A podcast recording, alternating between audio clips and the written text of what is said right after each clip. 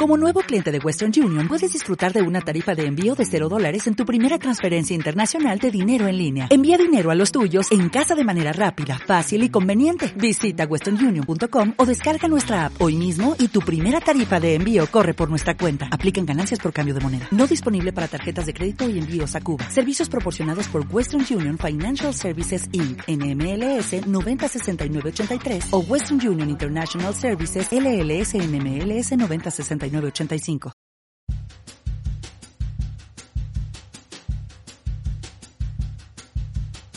Hola a todos, ¿qué tal estáis? Yo soy Laia y esto es ¿Quién te lo ha dicho?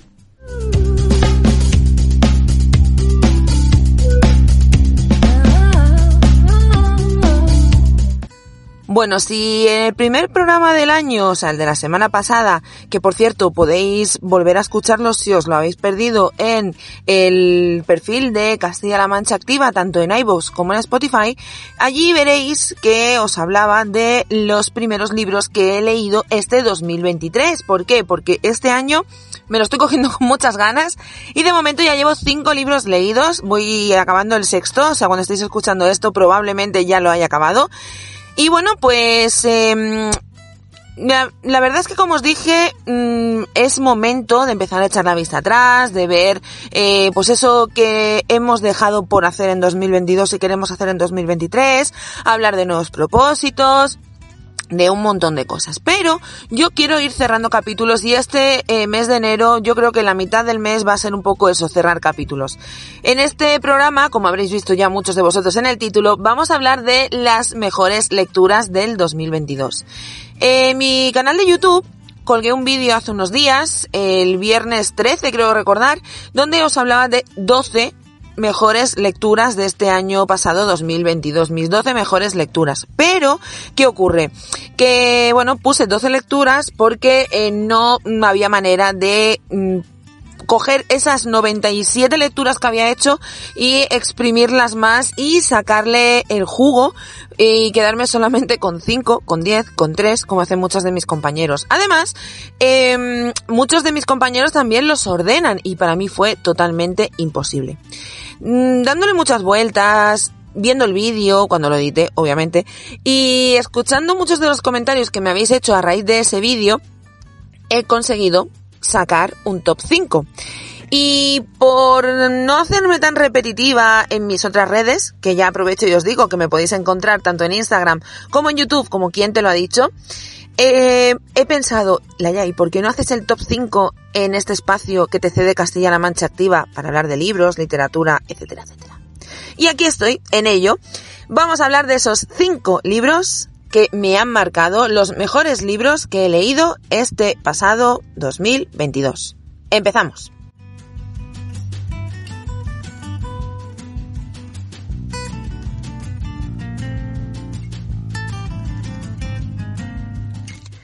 Bueno, eh, como os digo, me ha costado muchísimo. Y voy a empezar por el que quizá mmm, no tuve, vamos, ni la más remota mmm, duda, ni la más ligera idea, o sea, duda, perdonadme, de que iba a estar. Y es que, como decía en el vídeo, si alguien hace unos años me hubiese dicho que dentro de mi top 5 de lecturas iba a encontrarse una novela gráfica, hubiese alucinado. O sea, no lo hubiese creído y hubiese pensado que eso no iba conmigo. El caso es que entre mis cinco mejores lecturas, y vuelvo a decir que no van a estar en orden porque ya bastante me ha costado coger cinco lecturas como para encima tener que ordenarlas, es La casa de Paco Roca. La casa de Paco Roca es una novela gráfica que mmm, la leí con muchas ganas por dos cosas. Uno, yo ya había leído al autor, ya había leído un libro de él, había leído su novela gráfica Arrugas, que me llegó al corazón, al alma y más allá. Es una novela que también se coló dentro de mis mejores lecturas de 2021, porque lo leí a finales, además, lo leí a último, en los últimos meses del 2021. Y en 2022 yo tenía clarísimo que yo quería seguir leyendo al autor. ¿Qué ha pasado? Que todo el mundo me decía, tienes que leer La casa. Y yo, claro, como os hago caso, aunque no os lo penséis, os hago mucho caso, pedí a la biblioteca que por favor trajeran la casa de Paco Roca. Me hicieron caso, también, oye, no sé, da igual soy algo influyente parece ser, trajeron la novela, la novela gráfica, y la disfruté desde la primera página hasta la última. Lloré lo que no está en los escritos, pero no de pena, sino bueno, sí, en parte de pena, sino por lo que te transmite esa historia. Y es que Paco Roca, en sus novelas gráficas, tiene un don, y es que consigue removerte consigue remover tus sentimientos, consigue que pienses, hacerte pensar, recordarte cosas, vivencias pasadas y la casa pues no ha sido diferente. En la casa vamos a conocer la historia de tres hermanos o dos hermanos, ya no recuerdo si eran dos o tres, bueno, de unos hermanos, eso es poco relevante si son dos o tres, la verdad, que eh, tras el fallecimiento de su padre, tienen que ir a, mm, a decir, vamos a decir, eh, a poner la casa a punto para poder eh, ponerla a la venta, ¿vale? ¿Qué ocurrirá? Que mientras ellos están poniendo esa casa a punto, también se van a poner a punto sus cabezas, sus corazones, sus sentimientos, van a florecer un montón de recuerdos y bueno, pues igual que van a florecer en su cabeza y en sus corazones esos sentimientos, también va a conseguir el autor con esta obra que esos sentimientos afloren en el lector. Yo he recordado muchos veranos, muchos, igual no tanto a lo mejor momentos con mi padre, pero sí de cuando era pequeña, iba a la casa del campo de mis tíos, vivía allí pues veranos, en fin, te hace volver a tu infancia y pensar y valorar muchas cosas. Así que La Casa de Paco Roca es una novela gráfica que estoy recomendando por activa y por pasiva. Eh, lo he dicho mil veces y lo diré mil quinientas. Es una historia que tenéis que leer, que tenéis que disfrutar y que yo os voy a recomendar mm, hasta el infinito y más allá.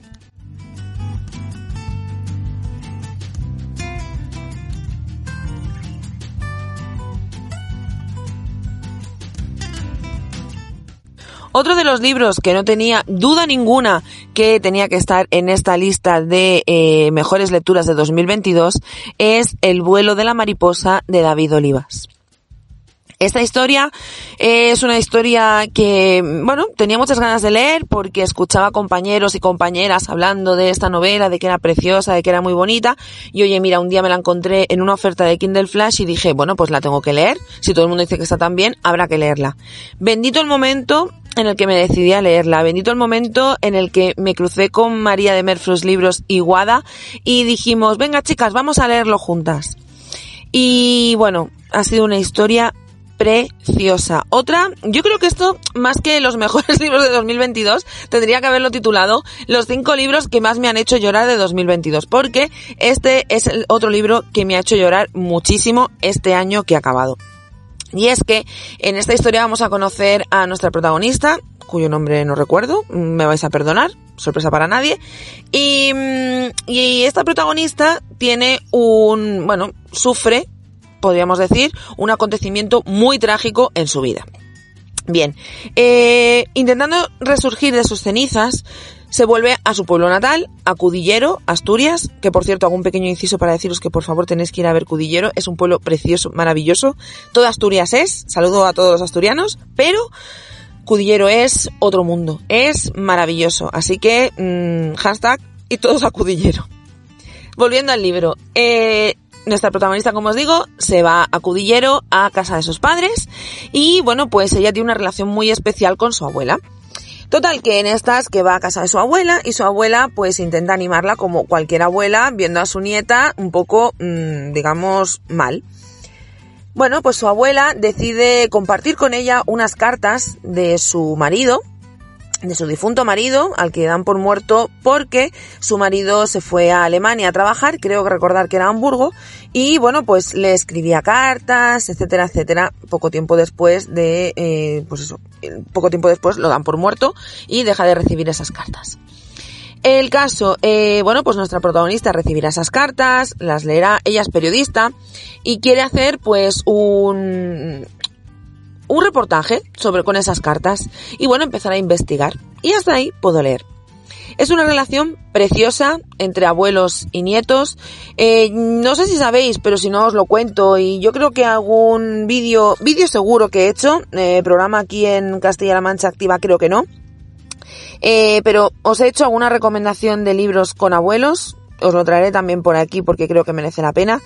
Eh, yo para mí las historias que llevan abuelos en la, en la historia, como protagonistas, como personajes principales, me remueven muchísimo.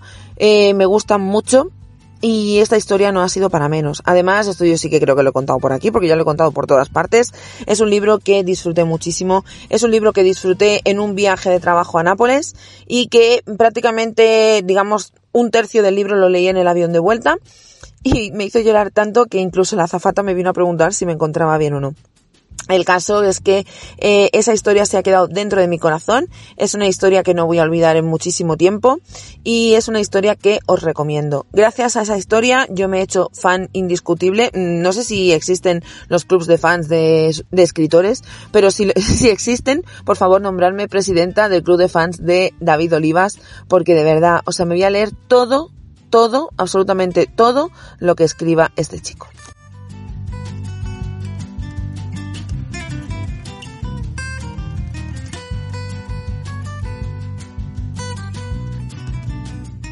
Otro libro que no podía dejar de estar aquí es uno que también os, del que os he hablado varias veces y que no es un libro que yo suela leer porque mm, este estilo no es de mis eh, de mis lecturas normales, podríamos decir, ¿vale? Habituales y es Por si las voces vuelven de Ángel Martín. Es un libro que, como os dije en el vídeo de las mejores lecturas, no, no daba mucho por él. Lo leí en el Little February el año pasado porque era un libro de menos de 280 páginas, básicamente. Eh, Ángel Martín no es una persona que sea santo de mi devoción, o debo decir, era santo de mi devoción. No, no es que fuera especialmente eh, alguien que influyera en mi vida o que yo quisiera seguir o lo que fuera. Pero sí que es cierto que eh, a partir de entonces lo sigo más de cerca porque creo que es una persona que tiene mucho que aportar, mucho que compartir y mm, bueno, pues que a mí personalmente ahora, después de conocerlo, entre comillas, más íntimamente por lo que él nos explica en este libro, es una persona que voy a seguir más de cerca. Por si las voces vuelven, no deja de ser su propia historia. Él, como muchos de vosotros sabéis, tuvo un problema y estuvo encerrado, eh, bueno, encerrado, internado, perdón, en el ala psiquiátrica de un hospital porque tenía brotes psicóticos derivados de X cosas, que eso ya lo explica él perfectamente la historia, y bueno, pues que le hizo, mm, pues, eh, pasar un mal rato, vamos a dejarlo ahí.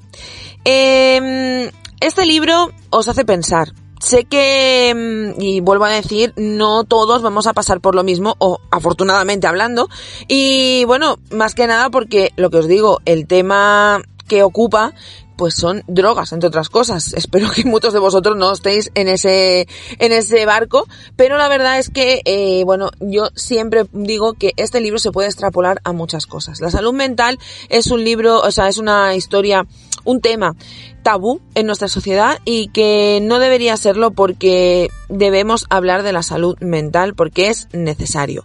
Em, en este libro al final lo que la enseñanza que yo le saco es que debemos pedir ayuda cuando la necesitemos, debemos levantar la mano y sobre todo si somos de los que creemos que no necesitamos ayuda o que no debemos levantar la mano, que seamos de los que em, escuchemos, que preguntemos qué tal estás y te pares a escuchar la respuesta de la otra persona. Si preguntas, escucha. Párate, escucha, siente mm, y ayuda. Sobre todo, ayuda. Eh, por si las voces vuelven, un libro fantástico mucho más recomendado en audiolibro, porque ya os digo, Ángel Martín, eh, pues eso, cuenta un montón de chascarrillos y un montón de cosas que la verdad es que, eh, bueno, claro, en el libro obviamente pues no se pueden disfrutar. Por si las voces vuelven, ya os digo, de Ángel Martín, es otro de esos libros que me han marcado este pasado 2022.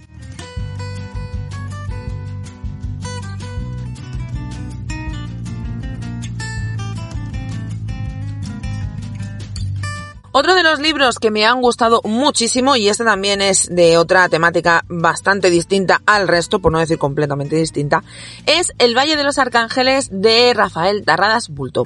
Un libro que me ha fascinado porque, bueno, lo leímos en lectura conjunta y yo soy de las que respetan mucho las metas y en este caso me las salté directamente a la torera. Me leí el libro prácticamente, mm, bueno, no, iba comentando, no voy a mentir, pero sí que me lo leí bastante del tirón y bueno, lo disfruté muchísimo. Chris de Avemar Books, una compañera y amiga, estuvo dándonos la turra, hablando pronto, claro y mal, de eh, para que lo leyéramos. Tenéis que leerlo, tenéis que leerlo. Y nosotros, como somos mm, así, bastante facilones de, bastante fáciles de convencer, nos, eh, nos unimos a leer este libro. Y la verdad, todos los que salimos de allí salimos súper contentos de habernos dejado embaucar por Chris y sobre todo por habernos dejado liar por Rafael Terradas Bulto y su novela. Como punto, digamos, negativo es que el final, pues bueno, no, para mí, personalmente no está mal, pero sí que es cierto que algunos compañeros decían que era el típico final de eh, tengo que entregar este trabajo a las 5, son las cuatro y media y no sé cómo acabarlo. Y eh, bueno, pues que también es un poco largo.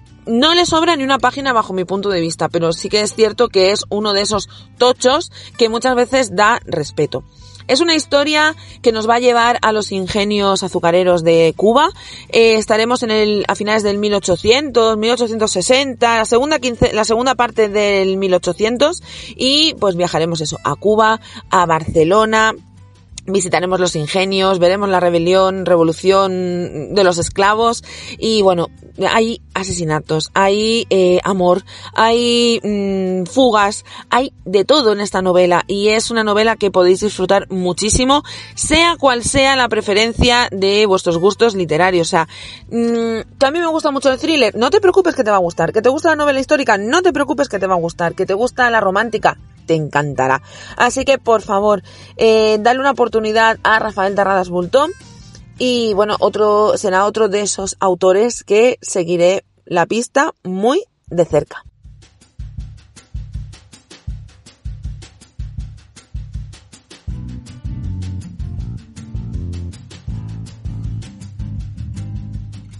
Y ya este último libro, este último quinto libro que meto en las mejores lecturas, es el que más me ha costado eh, vamos, decidir. Voy a hacer, antes de daros el último libro, una mención especial a todos aquellos que se quedan fuera, de los que ya os hablé en mi vídeo de YouTube. Os, os invito a pasaros por allí, ya sabéis que me podéis encontrar como quien te lo ha dicho. Y allí pues veréis eh, todos esos libros y lo que pienso de cada uno de ellos de una manera un pelín más extensa.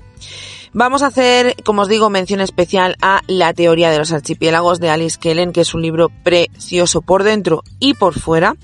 Eleanor Oliphant está perfectamente, que es un libro que me sorprendió muy gratamente. No tenía ni idea de qué iba este libro y la verdad es que mientras más páginas pasábamos, más nos sorprendía. Del color de la leche, un libro que me recomendó mi amiga y compañera Anita Lectora para que leyera este verano y no puedo estar más agradecida a su recomendación. Es un libro precioso que también te hace sufrir. También podría estar aquí porque también me hizo llorar y y bueno, pues que os recomiendo para que todos vosotros disfrutéis. Eh, una saga de libros de novela gráfica de, mm, de dos chicos, del amor que surge de una amistad inesperada de dos chicos y que la verdad es que es una maravilla. También La cría de Pablo Rivero. Debo hacer mención especial porque Pablo Rivero ya sabéis que para mí es otro de esos referentes, esos autores que voy a leerme todo lo que escriban y de hecho, me he leído todo lo que ha, lo que ha escrito y que, bueno, pues con la cría se corona con una novela, vamos, chapó de cinco estrellas que os recomiendo muchísimo y que pues abre, perdón, el debate del sharenting, que es la exposición de los niños en redes sociales. Lo que prefiere la nieve durante el verano, espero haberlo dicho bien, de Pablo Sierra Mots, el autopublicado que se cuela en este top 12 de novelas de 2022. Es un libro maravilloso es el primero de una trilogía, aunque de momento solo ha publicado dos, del que se llama El cuaderno de Ica. Y que, bueno, pues es una novela de personajes que os van a enamorar. Bruno es un personajazo, pero es que pura es puro amor. Y bueno, deseando estoy de leer la segunda novela, que me he puesto en un, me he metido en un club de lectura, el, el, corrillo literario, para poder leerlo en compañía de compañeros y compañeras. Y por fin, os voy a dar el título de esa quinta novela que se cuela en mi top 5 de 2022.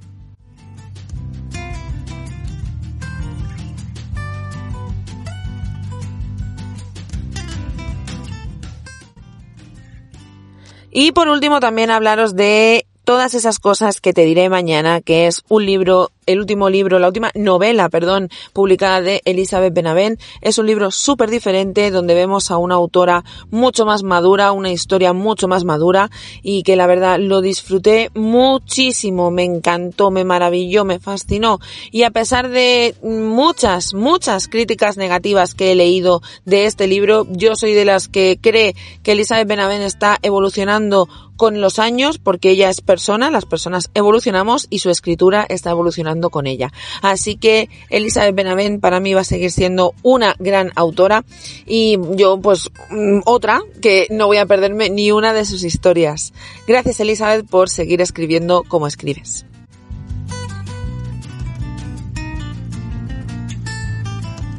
Y ahora sí que sí, vamos a hablar de esa quinta novela que cierra este top 5 de lecturas, eh, de mejores lecturas de 2022.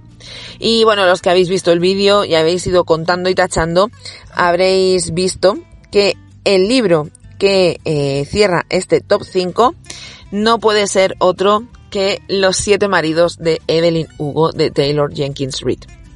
Es un libro que pasa un poco como con el Valle de los Arcángeles, a una un poco muchas cosas, a una investigación, a una, mm, no sé, romance, todo, a una todo en una novela magnífica, maravillosa y que no me voy a cansar de recomendar.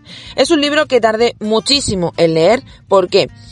porque mm, lo veía por todas partes. Era el típico libro que ves hasta la saciedad y que dices, es que no puedo más. Como lo vuelvo a ver otra vez, mm, vamos, me saco los ojos. Y qué equivocada estaba. Si la gente lo sacaba tanto es por algo. Y es porque, y eso me ha hecho aprender mucho también. Y es que este libro es digno de ser leído. En este libro vamos a conocer de una manera muy peculiar la vida de Evelyn Hugo, una actriz de Hollywood que, mm, bueno, después de muchos años en el candelero, ofrece a una, mm, a una periodista de una revista la, la, revista es bastante famosa, pero la periodista es bastante mediocre. Y todo el mundo pues queda sorprendido porque Evelyn Hugo, que es una mujer que siempre ha sido muy, mm, digamos, celosa de su intimidad, que explica lo que quiere cuando quiere, pues que sea ella la que a esta misma periodista, a esta concreta periodista, le ofrezca esa entrevista. El caso es que mediante esa entrevista vamos a conocer toda la vida de Evelyn Hugo, todos sus eh, romances, sus amores, sus desamores, sus batallas, sus vivencias y bueno, lo explica también eh, Taylor Jenkins Reid escribe tan bien, explica la historia tan bien, que cuando acabé, ya lo he dicho alguna vez, eh, me puse a buscar quién era Evelyn Hugo y descubrí, bueno, que la, la autora, perdón, se había basado un poco en Elizabeth Taylor, que se casó ocho veces, quiero recordar, y en Ava Gardner hizo ahí un poco un mix entre las dos y sacó pues a Evelyn Hugo. Es una de esas personas que buscábamos por Google esperando que en algún momento hubiese existido y saber más de su vida, de su historia, verla, ver los vestidos, ver toda su vida. De verdad es un libro que lo leí a principios de año, hace ya un año que lo acabé y bueno, no se me ha ido de la mente, así que os lo recomiendo muchísimo si no lo habéis leído todavía. Por favor, no hagáis como yo y leed Los siete maridos de Evelyn Hugo.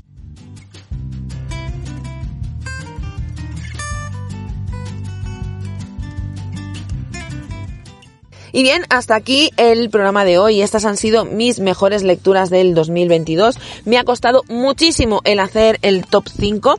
Espero que lo valoréis porque no ha sido nada fácil. Espero de todo corazón que os haya gustado. Como os digo, os recomiendo que leáis cualquiera de estos 5 libros y de los otros que he nombrado también, de los otros 7 que he nombrado. Eh, ya me diréis. También espero que me dejéis en cualquiera de mis redes sociales o que me hagáis llegar cuáles han sido vuestro top 5 de lecturas. Yo ya sabéis que tomo nota y que bueno, pues eh, a lo mejor encuentro alguna historia que no haya leído y que esté deseando leer. ¿Por qué no? Eh, también deciros que os recomiendo que sigáis escuchando el resto de programación de Castilla-La Mancha Activa, porque la verdad es que tiene unos programas súper interesantes y pues que os recomiendo que os quedéis por aquí. Y por mi parte, nada más. Solo desearos que paséis un maravilloso día, una feliz semana, con un montón de ratitos para poder leer y disfrutar de maravillosas lecturas. Que tenemos un año por delante, todavía nos quedan 11 meses y medio por delante y que, bueno, pues aún caben muchísimas buenas lecturas y tenemos que escribir nuestra lista de mejores lecturas de 2023. Tenemos que empezar a meter libros. Espero, como os digo, que os haya gustado el programa de hoy y nos escuchamos la próxima semana. Un beso muy gordo y cuidaos. Chao.